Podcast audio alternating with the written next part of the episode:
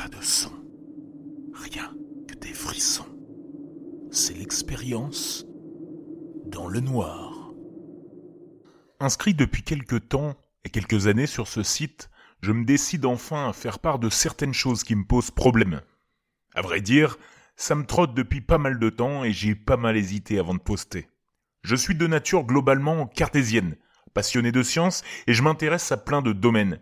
Curieux de nature, je cherche des réponses à beaucoup de questions, mais parfois, des phénomènes m'échappent. Je me suis intéressé aux phénomènes inexpliqués par le biais de ma grand-mère.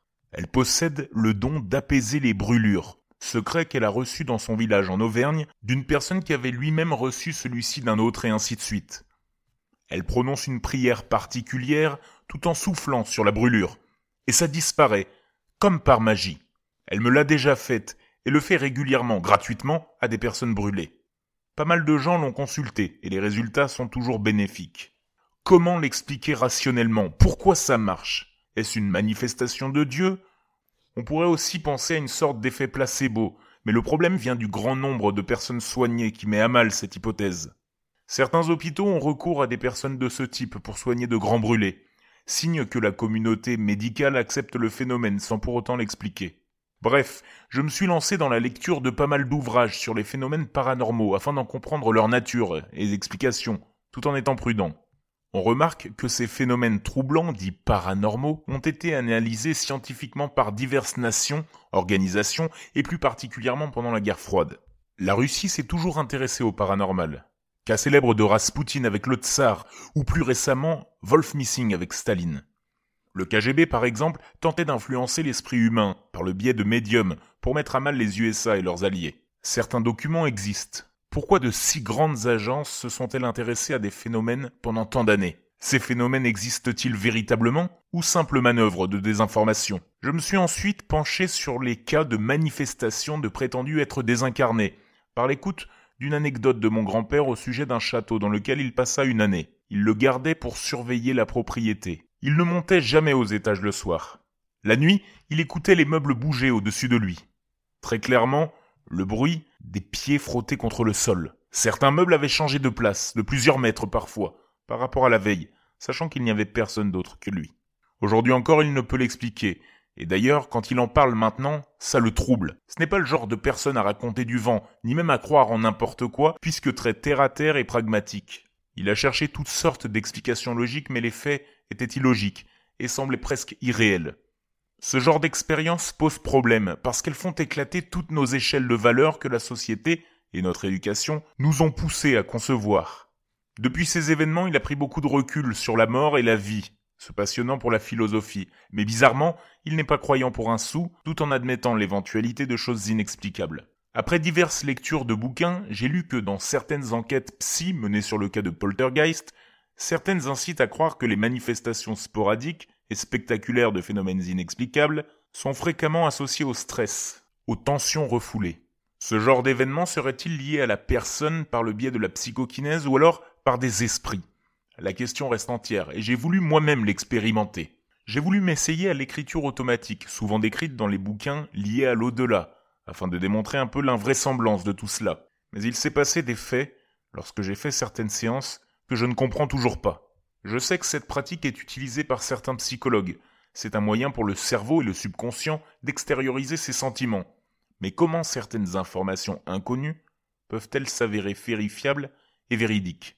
J'ai tenu des conversations avec je ne sais quoi. J'ai vu ma main gauche écrire des choses sans ma volonté en étant droitier, parfois compréhensible et parfois non, mais qui trouvaient systématiquement une sorte d'écho dans mon esprit comme des murmures mentaux. J'ai eu accès à des informations que je ne connaissais absolument pas, et je n'arrive pas à l'expliquer. Rien de plus troublant que voir certaines choses vraies et vérifiables après une séance. Demander à je ne sais quoi, que ce soit mon esprit ou mon subconscient, d'écrire et de comprendre le nom d'une rue et de son numéro dans une ville que je ne connais absolument pas, où je n'ai jamais mis les pieds ni même intéressé. La logique voudrait que j'ai entendu ceci je ne sais où, je ne sais quand, et que cette information se soit inscrite dans ma tête, et qu'elle sorte comme ceci par le biais du subconscient. Si c'est le cas, j'en reste bouché. C'est l'hypothèse la plus logique en tout cas. La police d'écriture changeait en fonction des prétendus interlocuteurs, avec toujours des sensations différentes qui s'en accompagnaient. Tantôt la joie, la tristesse, la peine, la colère, Voir sa main s'agiter en tous sens et taper violemment contre un cahier est perturbant. On sent des picotements dans le bout des doigts de la main, et d'un coup, ça écrit. Pourquoi plus facilement de la gauche que de la droite en étant droitier? C'est une bonne question qui reste sans réponse. Le tout s'accompagnait de choses bizarres, des coups dans les murs, parfois violents, le plancher au-dessus de ma chambre qui se mettait à faire des bruits anormaux, comme si on marchait dessus. Une maison fait du bruit, le bois travaille. Parfois, des canalisations font du bruit, des petits rongeurs grattent, et je penche pour cette hypothèse.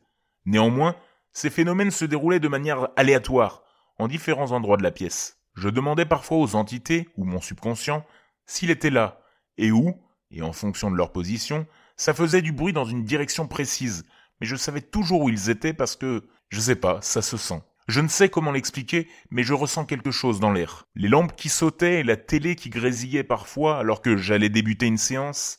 À la fin des séances, j'étais épuisé, à la limite de m'évanouir, et pendant celle-ci, je me sentais plus vraiment moi-même parfois dans un état second.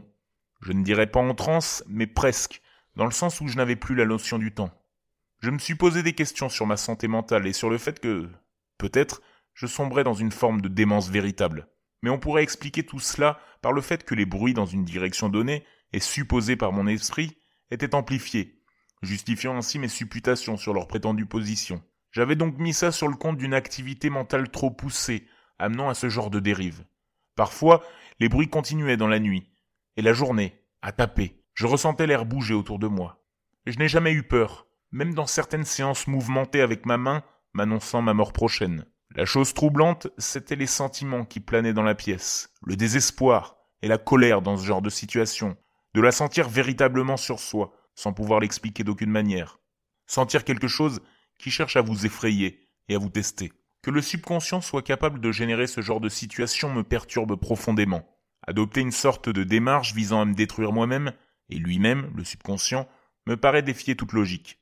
Parfois, il m'arrive des choses troublantes quand je suis avec certaines personnes. Il m'arrive après coup d'écrire des dates de naissance et des prénoms de personnes proches, familles ou amis, des personnes qui sont décédées, et de constater ces informations comme véritables. Comment l'expliquer? Comment mon subconscient peut-il connaître des informations que je n'ai jamais eues? Je ne l'explique pas non plus. Une fois j'étais avec une fille dans ma chambre, et je lui expliquais toutes mes histoires, et d'un coup, dans ma tête comme un murmure, un prénom qui revenait sans cesse, encore et encore. Je sentais un poids m'écraser, accompagné d'une envie indescriptible de pleurer. Je prononce enfin ce nom à voix haute. La fille me regarde et me demande pourquoi je dis ça. Je lui réponds que ça résonne dans ma tête depuis quelques minutes. Elle se met à pleurer. Je lui demande pourquoi elle fait ça.